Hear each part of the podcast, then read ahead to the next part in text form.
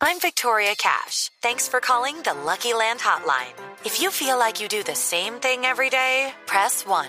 If you're ready to have some serious fun for the chance to redeem some serious prizes, press 2. We heard you loud and clear. So go to LuckyLandSlots.com right now and play over 100 social casino-style games for free. Get lucky today at LuckyLandSlots.com. Available to players in the U.S., excluding Washington and Michigan. No purchase necessary. VGW Group. Void prohibited by law. 18 plus. Terms and conditions apply. Son las 8 de la noche. Aquí comienza Mesa Blue con Vanessa de la Torre.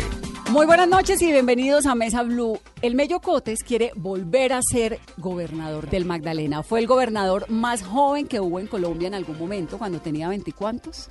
23. 23 años. Y ahora a los 32. 32 quiere repetir. Pero la noticia no es él. La noticia es la señora. La noticia es él. A quien me da mucho gusto tenerla porque la última vez que la vi la vi en televisión. Bienvenida. Sí. Justo, muchísimas gracias Vanessa por esta invitación. Justo veníamos hablando de eso. Karina Cruz. Karina Cruz. Era la primera dama, ¿no? Ajá. Regresando a su casa hoy. Claro. Caracol. Sí, porque está- me ¿No fui. entonces? ¿Cómo?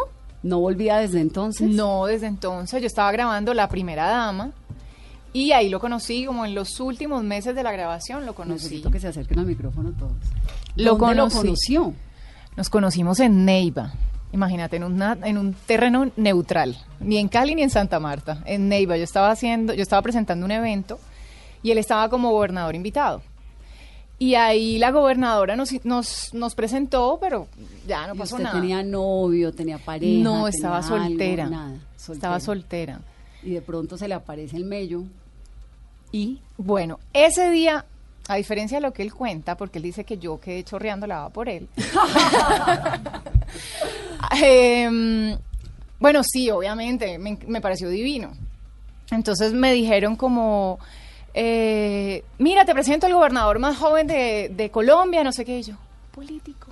Y yo, hola, ¿qué tal? ¿Cómo estás? Mucho gusto y chao. Al día siguiente nos volvimos a encontrar en el aeropuerto ya para salir. Yo venía para Bogotá y él también venía para... Bueno, iba para Santa Marta, pero teníamos que coger el mismo avión. Nos volvimos a encontrar en el avión. Y yo decía, tan divino ese tipo que está ahí, ese pelado, ¿Quién no es sé qué. ese? Pero no recordaba, no asociaba que era el mismo. No se acordó, no se acordó que, lo que había pasado unas horas antes. de acuerdo, la noche anterior que al que le habían presentado había sido a mí, pero además se le voló un pedazo. Yo, luego Ah, que, sí. de que la gobernadora nos presentó, yo me di mis formas y conseguí el teléfono de ella. Entonces más tarde que había un evento, la llamé a invitarla, a ver si de pronto me aceptaba la invitación, y me dice, bueno, yo te acepto la invitación, pero tengo que ir con todo el grupo de amigos y de amigas que están acá conmigo. y se frustró la invitación porque para donde iba los cupos eran limitados y me dijo, no, yo sola no voy. Si van mis amigos, yo voy, si no, no voy. ¿Cuántos amigos eran? Era, bueno, la persona que me había llevado para hacer el evento junto con su esposa. Eh, otro amigo que era el presentador también del evento, O sea, un caleño, ajá, con su novia. O sea, éramos, sí, cada uno con su novia y yo era como cinco o seis personas, cinco, seis, siete, algo así. Y yo, no, bueno, pues yo sola no voy a ir porque estoy con no sé quién, no sé quién, no sé quién, no sé quién. Ah, no, así no podemos. ¿Y el evento era qué? ¿A qué la estaban invitando? Había esa noche un concierto de Vicente Fernández. Claro. Y usted le dijo, no, qué pena, si no somos los 20, entonces Entonces no. Fue Vicente Fernández. Sí, era de Vicente. Salían del, salíamos del desfile eh, para allá. Y al otro día se encuentra en el aeropuerto y qué? Nos encontramos en el aeropuerto y yo lo vi y me encantó. O sea, de verdad fue como que yo me enamoré tres veces. Quedé tragada como tres veces. Pero ya, o sea, me pareció un pelado súper lindo, alto, chévere. Sí. Pero nada, o sea, ni un saludo ni nada, porque yo la verdad no me acordaba que a- el día anterior me lo habían presentado. ¿Y entonces qué pasó? ¿Charlaron alguna cosa? No, nada. ¿Y luego? Y nos fuimos juntos en el avión. O sea, Juntos. él adelante y yo atrás. Ajá. ¿Y puedo contar lo de la silla? Claro, adelante. Él se la pasó casi todo el vuelo. No, no casi todo el vuelo, no. Al principio sí, porque es que yo me monto en un avión y me quedo profunda al segundo. Entonces, apenas nos montamos, empezó con la, con la, con el puesto echándolo, echarlo para atrás y lo echaba para atrás y para adelante, para atrás y para adelante. Entonces me decía por la mitad, eh, si hago esto para atrás, ¿te molesta? Y yo, no, fresco. Esto está diseñado para que a mí no me moleste. ah, bueno, bueno, bueno. Y ya eso fue lo único que hablamos en el vuelo. No más porque igual yo me quedé dormida. Y eh, Llegamos ya a- llegamos a Bogotá y nos perdimos. Nos perdimos, es que no volvieron No a hablar. volvimos a hablar ¿Y por- ¿Cómo se volvieron a encontrar? ¿Esto fue hace cuánto? 2012, junio del 2012, hace siete años. Siete años. ¿Llevan siete años juntos? Sí. Ajá. ¿Y ahí qué? Como la primera cita fue cómo? No, entonces resulta que cuatro meses después yo estaba de casualidad en Bogotá y me quedaba a dormir esa noche y me llama un amigo caleño también y me dice, Mello, vamos a comer esta noche, estoy con mi novia y una amiga. Yo estaba solo, no estaba haciendo nada y le dije, bueno, listo, recógeme y vamos. Me recogió con su novia y fuimos camino a recoger a su amiga. Resulta- Ahí hago una pausa. ¿Y la amiga era Karina? Karina. Y él, mi amigo, me estaba buscando novio. Yo llevaba como un año soltera, súper concentrada en mi trabajo. Pero además usted tan divina, ¿cómo iba a estar soltera? ¿Y cómo así que le estaban buscando novio?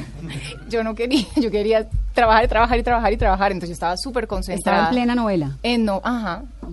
Y eh, él era, Cari, tengo un amigo, Cari, tengo un amigo. Y yo, no, déjame ir solita.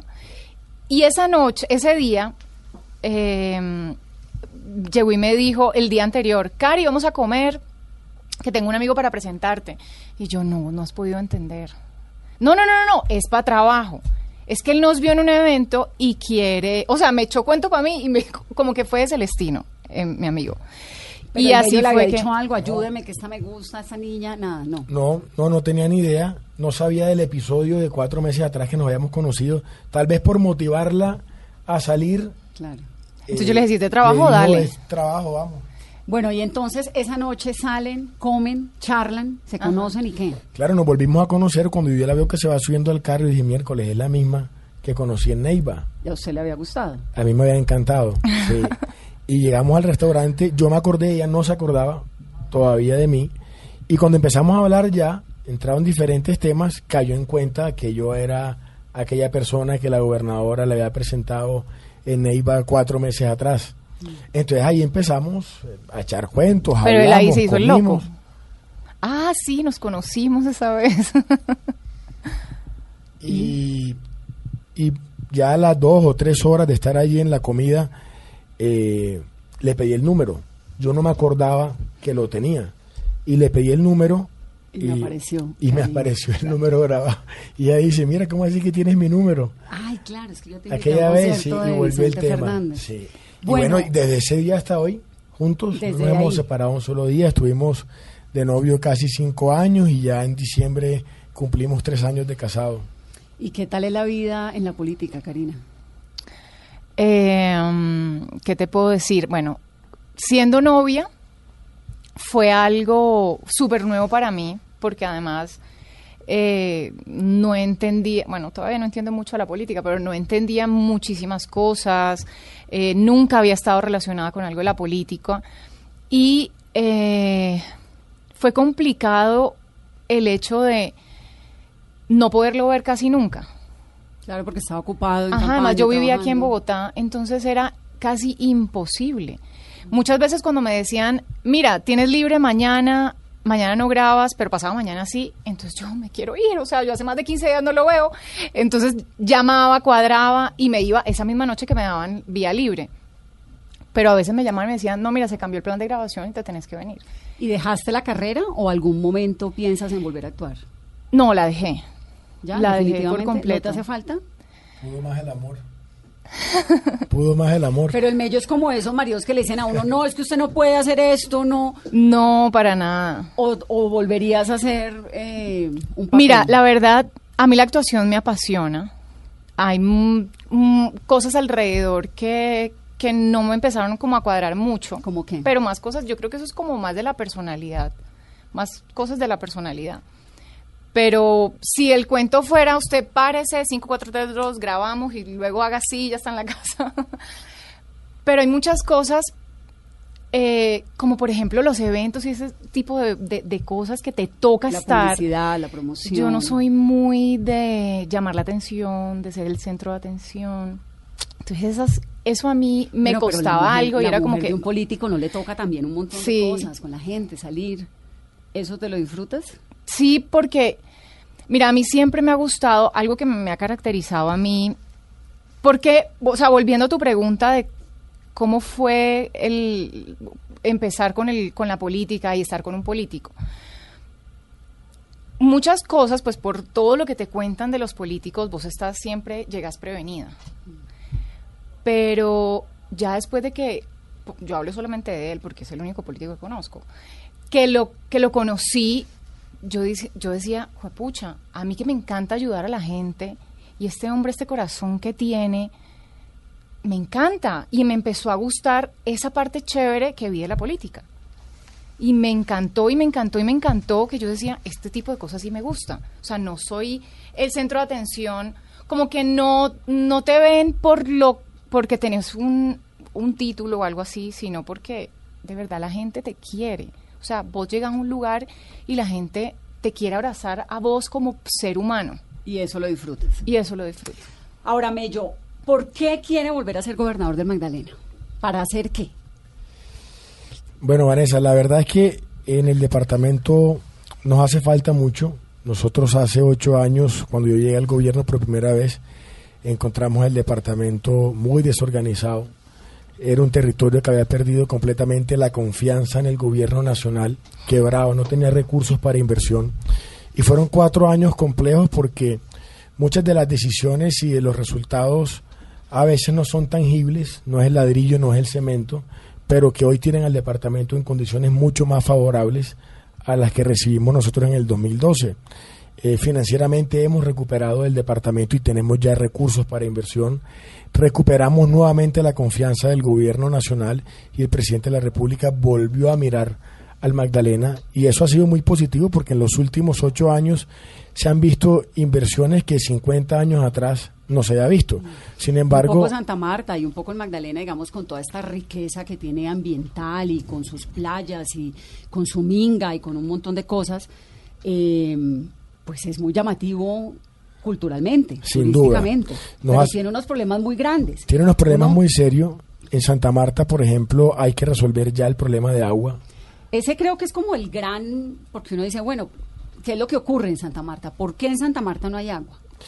Y, paradójico porque tenemos el Mar Caribe, tenemos todos los ríos de la Sierra Nevada de Santa Marta y de la Estrella de San no, Lorenzo. Es que llueve además en todo lado menos en Santa Marta. tenemos el río Magdalena también. ¿Y por qué no hay agua? Porque no hay, ¿Qué es lo que pasa con el acueducto de Santa Marta? La verdad, hubo mucha falta de voluntad en los últimos ocho años por parte de quienes han estado al frente eh, del distrito de Santa Marta. No tuvieron la voluntad de llevarle el agua a los amarios y no se preocuparon tampoco por sostener una buena relación con el gobierno nacional. Eh, resolver el problema de agua de Santa Marta requiere necesariamente de la voluntad del gobierno nacional, del presidente de la República, y allá lo que han hecho ha sido alejar completamente en estos últimos años al presidente. Y la invitación que nosotros estamos haciendo es, sentémonos todos en la mesa, hagamos equipo, resolvamos el problema de agua de la ciudad. ¿Cuál es la razón? Digamos, usted dice que porque los últimos ocho años no ha habido voluntad política, pero usted fue gobernador en algún momento. ¿Por qué siendo gobernador no lo solucionó? Nosotros llevamos el agua a 24 municipios del departamento del Magdalena, por ¿En ejemplo, en mi gobernación. Y vamos a seguirla llevando en los próximos ocho años a los municipios que faltan y sobre todo a la zona rural también. Pero ¿cuánto vale poner un acueducto en Santa Marta? La solución de la solución definitiva eh, no hay todavía un, un, proyecto terminado ya en fase 3 que pueda arrojar un, un presupuesto definitivo, pero peso más, peso menos debe estar por el orden del billón y medio o dos billones de pesos. ¿Y esa plata tiene que salir de dónde? ¿Eso es público-privado? ¿Eso es eh, eh, gobierno nacional? ¿Es qué? Ese es el gran punto, que tiene que aportar la alcaldía de Santa Marta, debe aportar la gobernación del Magdalena y debe aportar el gobierno nacional también de esa manera que se pueda hacer como una obra pública que no afecte la tarifa de los amarios. Yo he dicho, resolvamos el problema de agua, pero sin que tenga una variación la tarifa. ¿Ese es el principal problema que tiene Magdalena? Pues tiene problemas de seguridad, pero digo, en, en, infraestructura, ¿es el agua? El principal, sin duda alguna. Una ciudad como Santa Marta que tiene un potencial turístico único, tenemos la sierra, tenemos el Parque Tayrona, tenemos la, la Ciénaga Grande de Santa Marta, en la medida que no tenga un buen servicio de agua potable nunca va a prosperar, porque primero hay una gran deficiencia en la calidad de vida de nosotros los propios, los habitantes, pero eh, al turista de cualquier otra parte del país o al turista extranjero no le va a llamar la atención ir a pasar una temporada en una ciudad en donde va a tener dificultades seguramente Bueno, lo que por pasa agua. es que el turista casi no se da cuenta porque los hoteles, no tengo ni idea cómo, pero solucionan ese tema del agua. Cuando se es turista, eh, los hoteles y los lugares donde hay, en los edificios grandes, digamos que no se siente tanto, pero, pero se ve en la infraestructura, en la ciudad, en las calles, en la gente, porque la ausencia de agua se ve. Es evidente. Su- Fíjate- es evidente. Dos cosas, pero fíjate que una semana antes de Semana Santa de este año, todos los titulares de prensa en los medios nacionales y regionales era Santa Marta va a recibir a la temporada de Semana Santa sin agua y eso afecta. Yo seguramente más de uno desarmó ir. su maleta Claro. y se quedó en su casa y en la medida que se reduzca la llegada de turismo allá a la ciudad y al departamento, pues es menos ingreso para el bolsillo de los amarios. Entonces, ¿usted cómo va a hacer si llega a ser gobernador del Magdalena para solucionar el tema del agua? Si ese es el principal problema. Lo, lo primero, lo primero es hacer equipo con la alcaldía de Santa Marta y con el gobierno nacional. Es entre los tres tener identificada la ruta de la solución, bien sea los ríos de la Sierra Nevada de Santa Marta o bien sea el río Magdalena. El río Magdalena es una fuente que le da agua a Barranquilla, Atlántico, a Bolívar y tienen de las mejores aguas del país.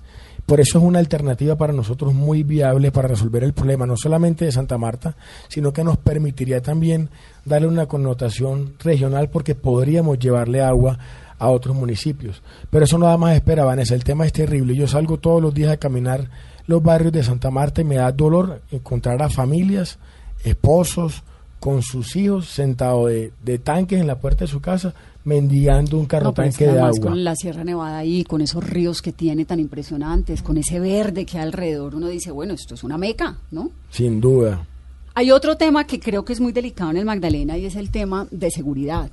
Este incremento que hay en torno a los Pachenca, por ejemplo. ¿Cómo desde la gobernación, desde su proyecto político, piensa lidiar en un país tan complicado como Colombia con el tema de seguridad que hay en, en el Magdalena? Se ha complicado, se ha complicado en los últimos meses porque la policía, en una operación conjunta, policía y ejército le dieron de baja a alias Chucho Pachenca o Chucho Mercancía y ahora están tratando de entrar diferentes eh, grupos criminales A ocupar ese a ocupar el territorio. Y básicamente lo que se pelean es la salida de, el negocio del narcotráfico.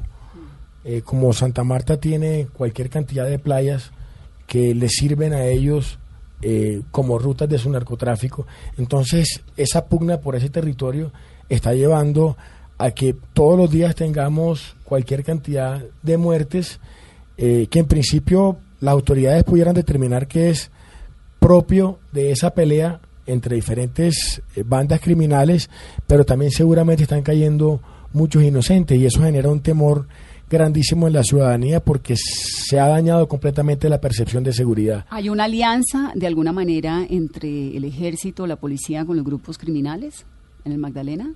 Alianza ¿Alianza para ser más permisivos en la no, delincuencia? Bueno, yo, yo, yo, no, yo no tendría esa respuesta, la verdad. Eh, sería irresponsable de mi parte eh, dar una respuesta en ese sentido. Yo esperaría que no. Yo esperaría que las autoridades de policía, eh, las fuerzas militares actúen con toda la contundencia del caso para dar los golpes que se corresponden y acabar con estas estructuras criminales y no dejar que el territorio vuelva a lo que fue hace eh, varios años, digamos, un territorio eh, intranquilo. De tal manera que de las grandes apuestas es esa, el, el factor de seguridad termina siendo determinante también para la atracción o no de la inversión privada, que Santa turismo. Marta lo requiere mucho, la llegada del turismo, eh, Hay, insisto, hay un, hay un nacional de y extranjero. súper delicado. Complicado, ¿no? De así es, así es. Bueno, Mello, ¿cuál es la historia de su vida? Usted cua- a los, fue gobernador a los 20.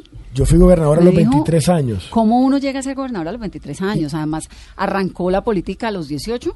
a los 18 y fui diputado a los 19. En el año 2007 aspiré a la Asamblea del Magdalena y fui en ese entonces el diputado con, con mayor resultado electoral y el diputado más joven de Colombia y naturalmente del departamento. Ahí estuve dos años y medio y sentía que, que podía hacer más desde, desde otro cargo y quería hacer más y esa labor de control político que se hace desde las corporaciones colegiadas como asamblea y consejo, sentía que me frenaba para resolver todos los problemas que tiene ese territorio. Renuncié a los dos años y medio y salí a hacer campaña a la gobernación y bueno, eh, eh, Dios y, y, el Magdalena me dieron la oportunidad de ser el gobernador más joven del Magdalena y del país en el año 2012. Bastante joven, pero con todas las ganas del mundo y con todo el amor de trabajar por nuestra gente. ¿Quién le da consejos? Bueno, eh, digamos muchas... Hoy Karina... Pero si Karina no sabe política, nos acaba de decir.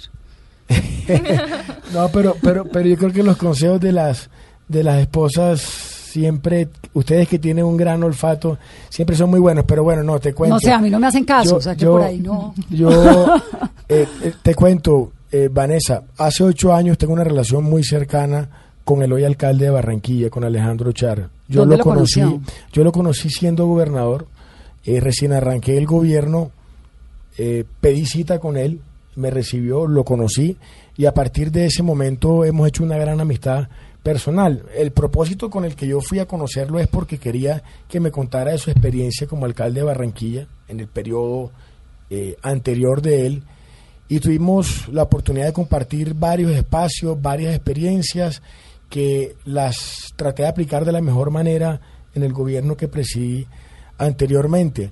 Sin embargo, eso terminó en una gran relación personal y en los últimos tres años y medio, desde que terminé la gobernación, prácticamente he hecho allá al lado de él casi que un posgrado en administración pública, porque he estado al lado de él y cerca de ese modelo de gobierno que sí ha sido un modelo Él, exitoso. él es su consejero, él es su, digamos, hoy en día es una persona determinante dentro de todo su, su plataforma política. Absolutamente. y Elsa Noguera también. También, de hecho, Elsa estuvo acompañándonos en la inscripción de mi candidatura Sí. Eh, ya hace un poco más de un mes. Y entonces, y Pero, entonces Alex, usted qué tan vargallerista está. Yo a Germán Vargas lo admiro mucho. Yo creo que Germán Vargas es un hombre muy inteligente, que conoce mucho Colombia, eh, es un gran ejecutor y en el Magdalena le debemos mucho a él eh, desde su paso por los ministerios y la, vicepresidente, de la, la vicepresidencia de la República porque logró llevar obras muy importantes al departamento.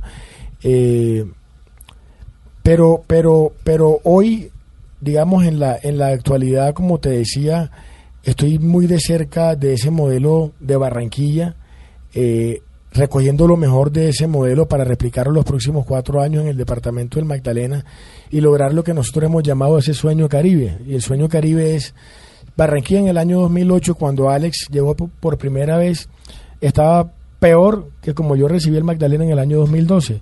Y hoy sí ellos lo pudieron hacer 12 años después. Pero ha tenido, ahora que, que habla usted de Barranquilla, pues Barranquilla ha tenido un poco lo que le pasa a Medellín, que no le pasa a Cali y que no le pasa a Bogotá, y es una Continuidad. continuidad, que creo que es súper importante.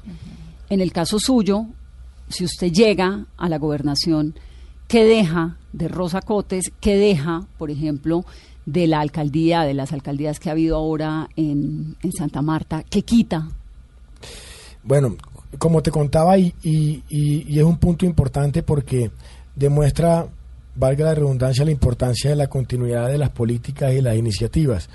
Yo logré en mi gobierno reorganizar el departamento, mejorarlo financieramente, recuperar la confianza con el gobierno nacional y hacer obras como por ejemplo llevarle el agua a 24 municipios del departamento, gasificamos todo el Magdalena, mejoramos la infraestructura vial, en Santa Marta las grandes obras de infraestructura las hemos hecho desde la gobernación, pero ya Rosa, la actual gobernadora, encontró un departamento en condiciones mucho más favorables que le han permitido en estos cuatro años hacer cualquier cantidad de obras que han mejorado la calidad de vida de los magdalenenses. ¿Qué nos queda ahorita? Construir sobre eso construido. Es seguir avanzando en lo que ya se inició, es eh, nuevamente eh, andar en esa ruta de relación entre el gobierno nacional y los territorios que es fundamental para poder resolver los problemas estructurales. Yo creo que ahí ya hemos demostrado con resultados que tenemos la experiencia, que tengo la experiencia, la capacidad y la relación ante el gobierno nacional para hacer causa común, para hacer equipo y es fundamental para avanzar en lo que hemos venido hablando. ¿Hay algo que le guste de la alcaldía Rafael Martínez? Siguiente pregunta. ¿No le gusta nada? Es que... eh, siguiente pregunta. Vuelve a una pausa rápidamente. Estamos hablando con el Mello Cotes, que quiere repetir la gobernación del Magdalena. Volvemos en breve.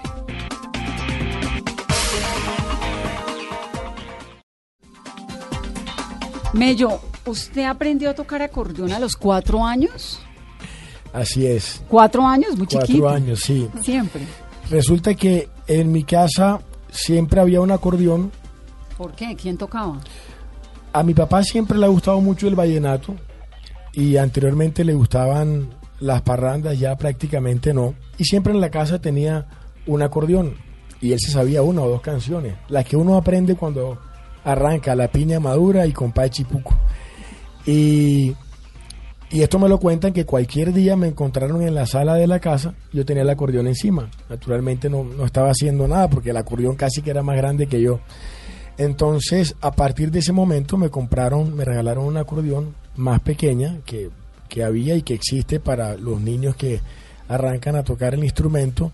Me buscaron un profesor y allá arrancó, allá arrancó todo con el acordeón. Tuve profesor hasta los 13 años. De los 13 años en adelante, pues ya seguir solo porque uno ya con, con el oído puede desarrollar eh, solo pues lo que, lo o sea, que usted escucha. toca acordeón profesional. De hecho, te cuento que una vez estuve un tiempo, hace muchos años ya, preparándome varios meses para participar en el festival en Valledupar. ¿Cuándo? Pero al final no, al final no fui. No, eh, concentrado completamente en la política ya O desafortunadamente. sea, usted iba he a ser, más tiempo. iba a ser el acordeonero de quién? No, no, no, de nadie. El acordeón siempre ha sido para mí un hobby. Ha sido para mí un hobby. Desafortunadamente ya no lo puedo coger como quisiera porque trabajo 18 horas al día prácticamente. Es poco lo que descanso.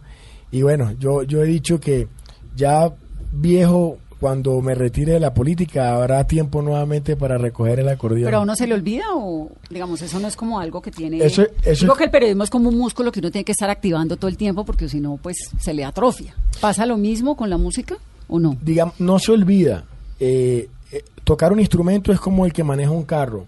De pronto el que deja de manejar un carro 10 años, cuando lo coge, trastea un poco, tomatea un poco, Como montar bicicleta.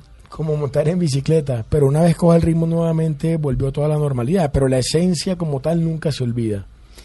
Y ahora va, eh, en digamos, usted de noche en su casa toca, digamos, ¿a qué horas toca? Me, me- me resulta una inquietud profunda esto del, sobre todo porque en algún momento quiso participar en un festival vallenato. No, como te ¿O ya no? No, ya no tengo Ya lo tiempo, tiene la guardado. Sí, se me pasan meses sin poder coger el acordeón. Hay casos como, por ejemplo... ¿Un hace- bautizo? Hace, dos fines de semana, hace dos fines de semana estuve en un municipio del Magdalena que se llama Piñón y estaba en una concentración política. Y cuando llegué justo en ese momento que me subí a la tarima, estaba una agrupación vallenata tocando.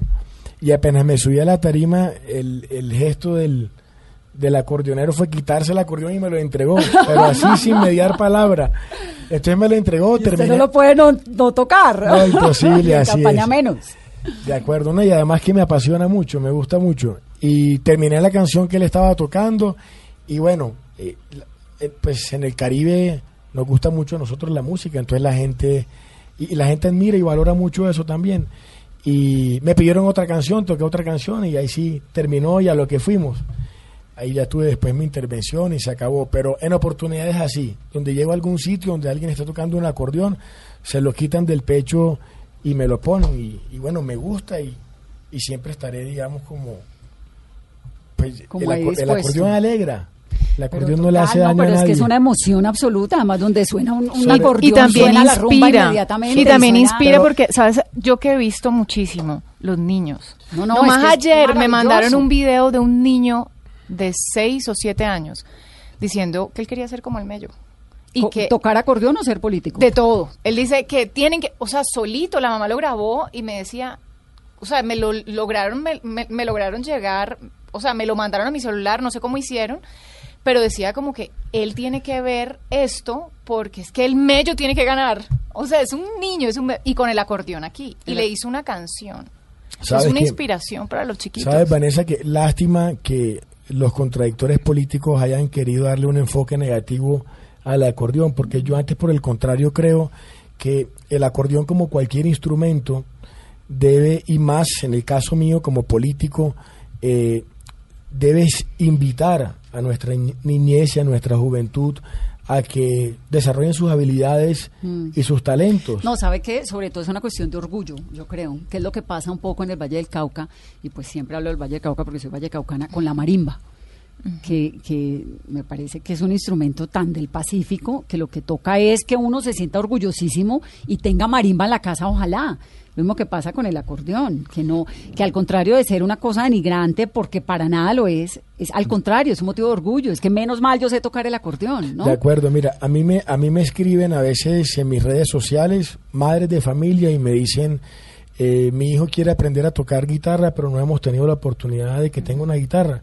Y yo por eso de los grandes propósitos que tengo eh, nuevamente en el próximo gobierno es tener de verdad unos centros culturales municipales donde haya todo tipo de instrumentos, profesores, instructores y, y cada niño que tenga el sueño y el deseo de aprender a tocar un instrumento o de ser cantante pueda acceder a eso sin que le cueste un solo centavo, pero pero con todo el talento que tenemos nosotros en el Magdalena, lo que hay que darle a esa juventud es la oportunidad para que puedan desarrollar y crecer. Mello, su tía Rosa es la gobernadora del Magdalena.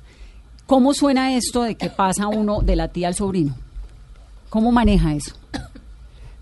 Eh, bueno, eh, Rosa ha hecho una gran labor en el departamento del Magdalena y, y es reconocida por la gran labor. Eh, ¿Se le dice Rosa? Tía, Tía. tía. Eh, digamos que te te lo traslado a Barranquilla. Alex, Elsa, Claro, ¿no? Alex. Y ha sido exitoso. Ha sido exitoso.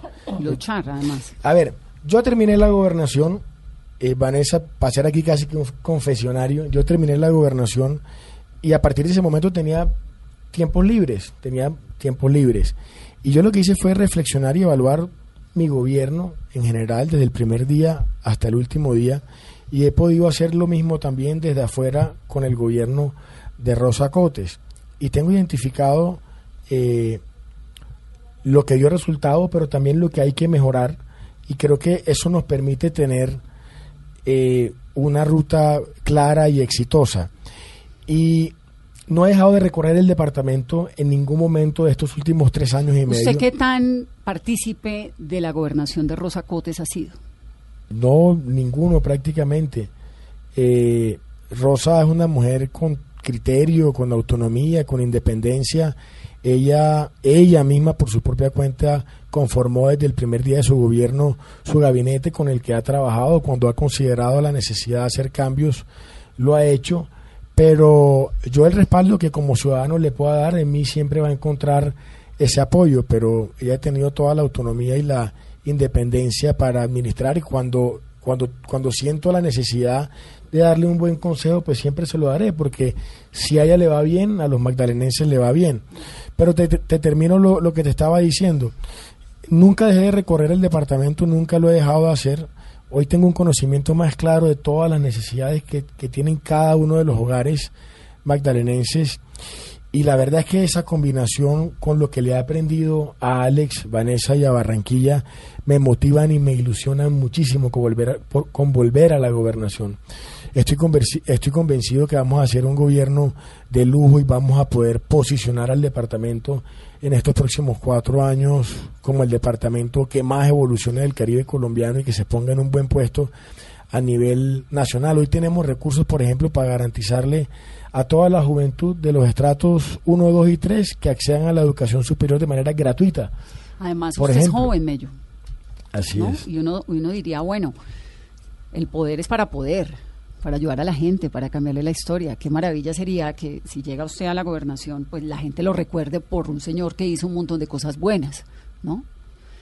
De acuerdo, ese es el principal propósito y trabajaré incansablemente para que para que ese sea el resultado en el año 2023, perdón, que todos los ciudadanos me puedan recordar como el gobernador que transformó la vida y transformó socialmente el departamento.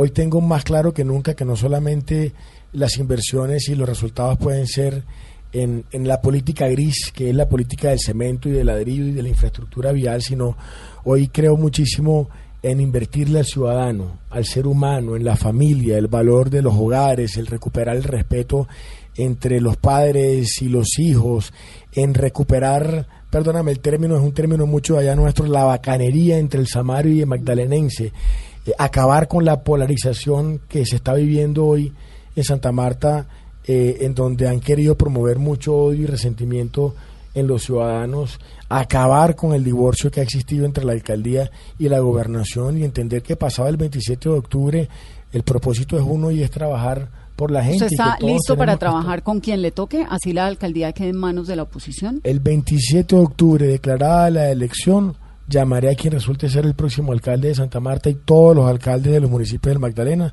a que, a que nos sentemos a trabajar juntos.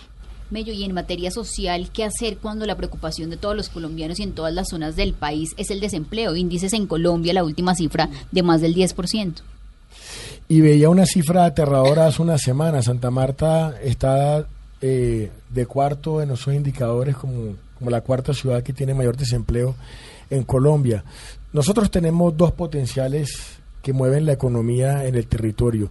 Uno es el turismo, que tenemos que entrar a fortalecerlo muchísimo más, y el otro es la agroindustria, eh, especialmente los cultivos de banano y de, palma, y de palma africana que generan muchas oportunidades de empleo en el territorio. Hay una cosa fundamental para el turismo. Una, mejorar las condiciones de seguridad. Dos, eh, mejorar la infraestructura de servicios públicos, todos, no solamente ya el agua, sino también el alcantarillado. Y tres, y algo fundamental que también tenemos que resolver, y es la ampliación de la pista del aeropuerto Simón Bolívar de Santa Marta. No tenemos rutas internacionales. solo rutas nacionales. Entonces, el, el turista que está en otra parte del mundo. ¿Pero en algún momento tuvieron una ruta a Miami o estoy equivocada? Ah, en diciembre, en diciembre inauguraron una ruta eh, de Viva Air Miami Santa Marta hacía uno o dos vuelos a la semana, no recuerdo, pero no les dio resultado y la cerraron a los tres meses o a los pocos meses la cerraron. Hoy no tenemos ruta.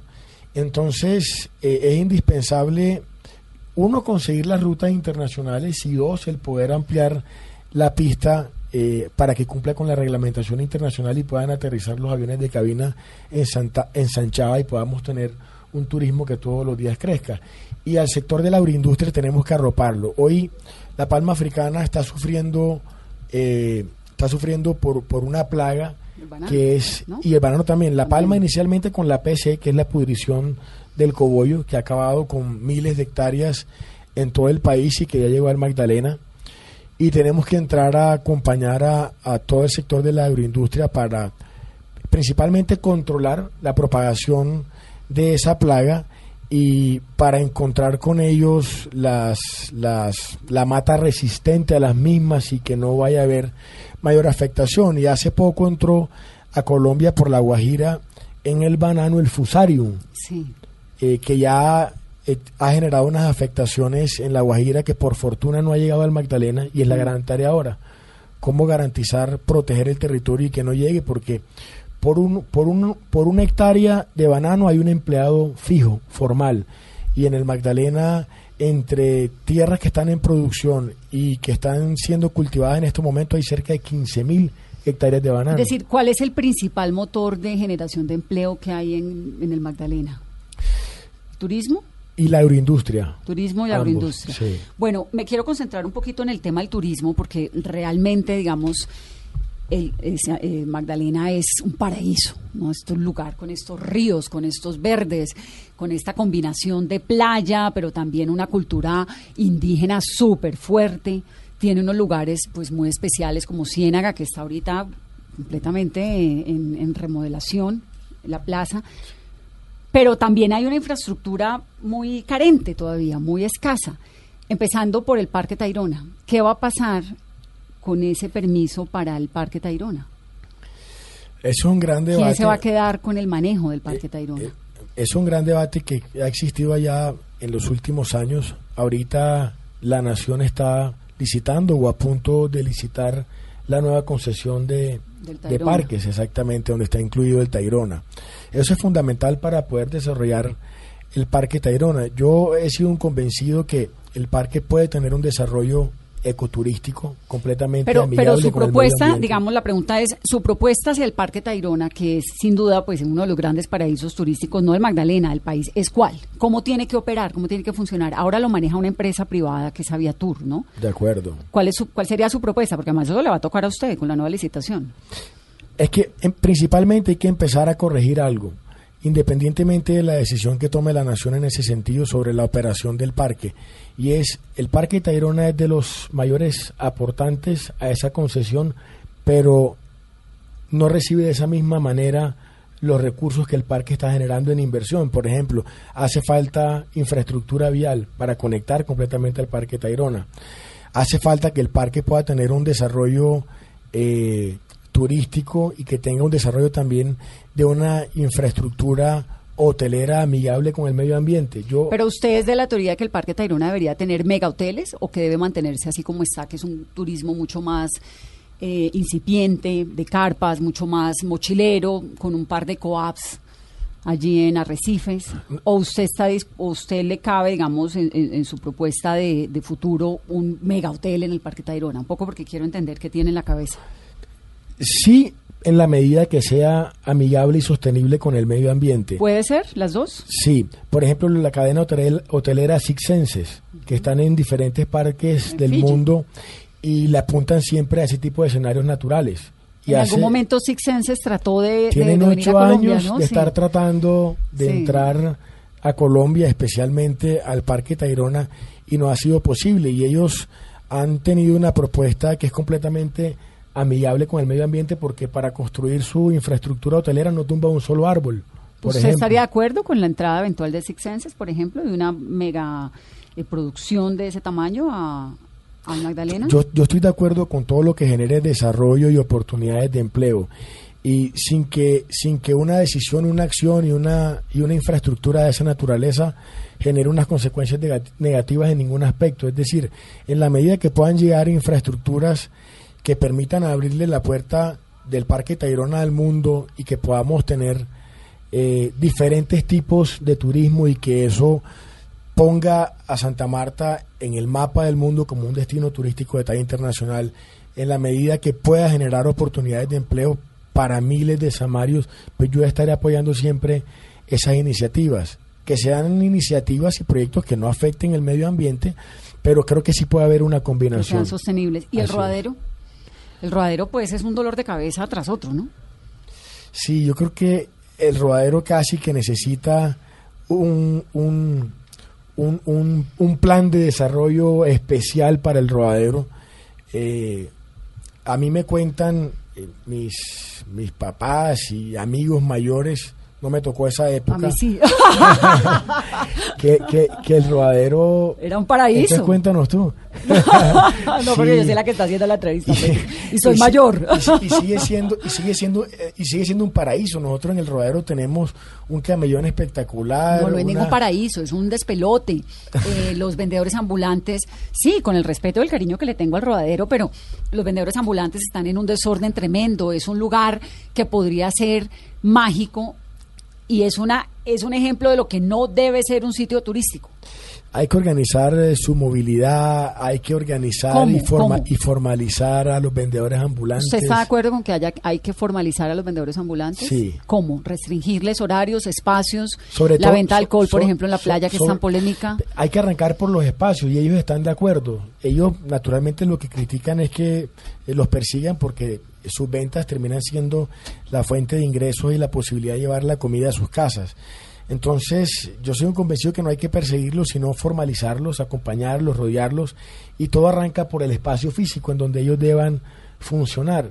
Y con respecto al, al límites, a límites de las de los horarios, pues, ahí tiene que haber una relación entre la oferta y la demanda, es decir, sobre todo el turismo que, que llega, digamos, a nuestras playas, hablando puntualmente del rodadero, y puede haber una variación dependiendo de la temporada. En las temporadas bajas las playas se pueden cerrar en poquito horario más temprano, en las bajas más no. temprano y en las altas se le puede dar una gabela al turismo para que disfrute un, plo- un poco más. Hay, un, hay una situación que a mí me parece verdaderamente muy grave y es el olor a gasolina en las playas. Es decir, el- las playas del rodadero, las del parque no, porque las medidas del parque son muy, muy serias. Esos parques naturales lo maneja bastante bien, pero las playas de Santa Marta, el olor a gasolina es insoportable. ¿Usted hace cuánto no se mete a una playa en el rodadero? ¿O Eh, va al rodadero usual? Yo, yo disfruto mucho todas las playas nuestras. Hace mucho no puedo ir, porque hace mucho estoy concentrado en la campaña y recorriendo todos los barrios de Santa Marta y todos los municipios del Magdalena. Eh, ¿Cómo se entera de lo que pasa en el rodadero, por ejemplo, en las playas y lo que, lo que ocurre bueno, con es el turismo? es que de- dentro de las actividades de la campaña ha sido ir a visitar el rodadero, a conversar con los vendedores, no propiamente a, a ponerme una pantaloneta y meterme Sí, en la no de turismo. Pero No digamos, turismo. tiene un interlocutor ahí que le dice, mire, esto está ocurriendo en la playa, esto ocurre con los vendedores acá, toda esa problemática que hay ahí.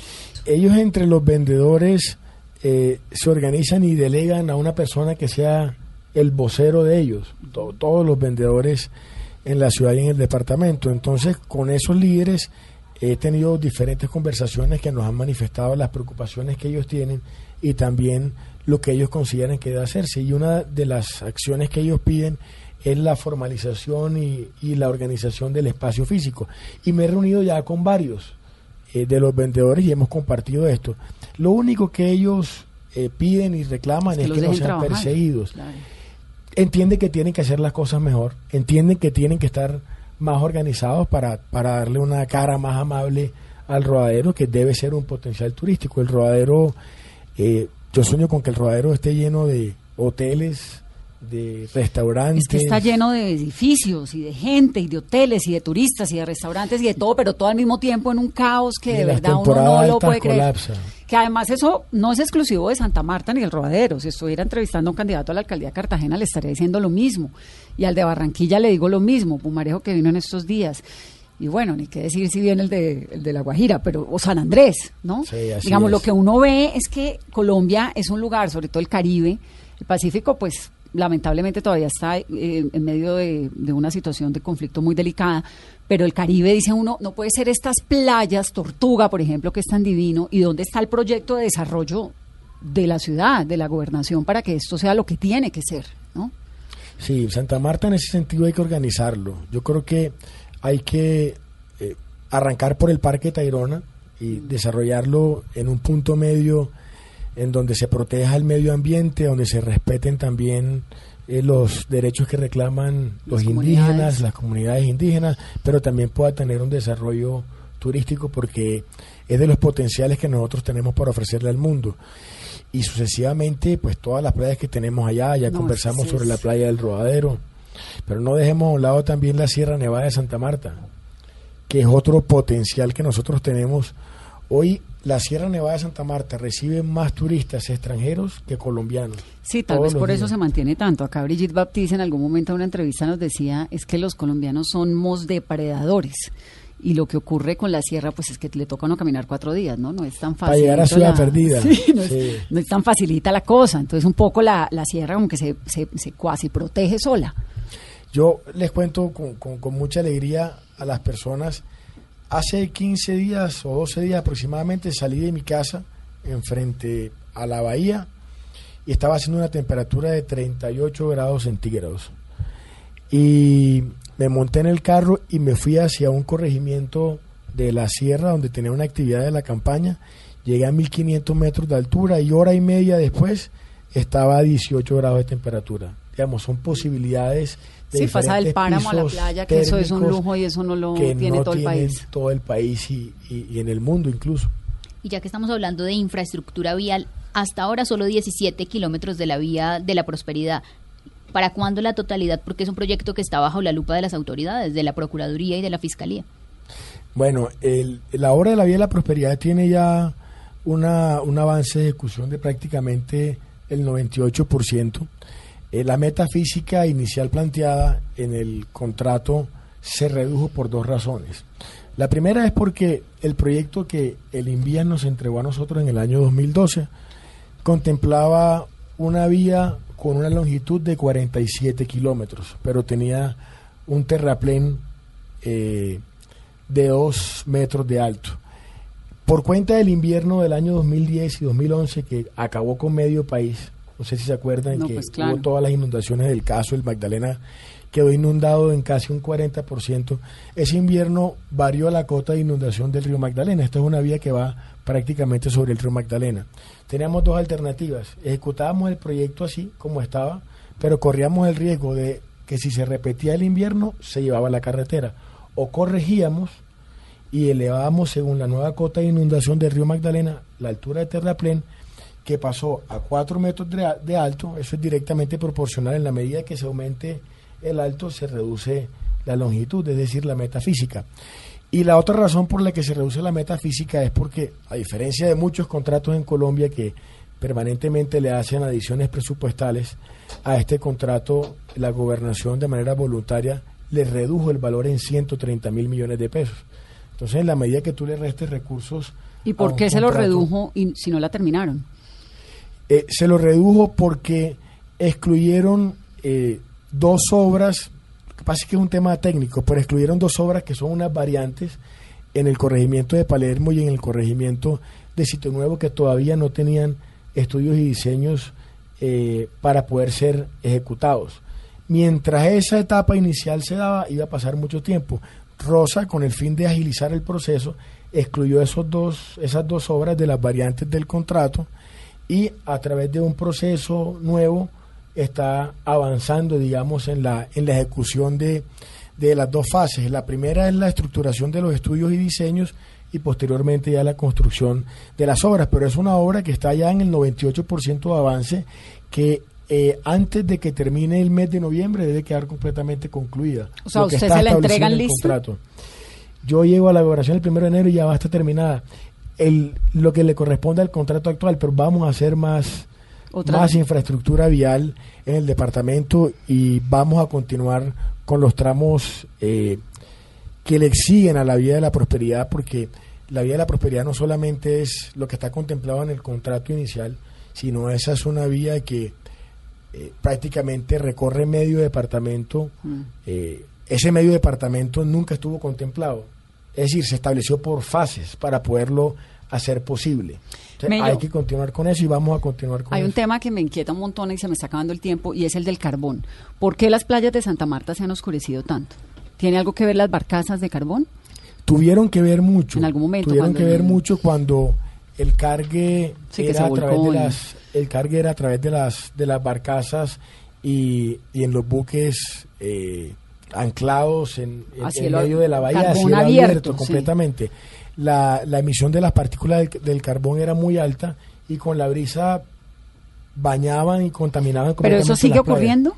¿Por qué uno siente en Santa Marta esta cosa, este polvillo ahí andando?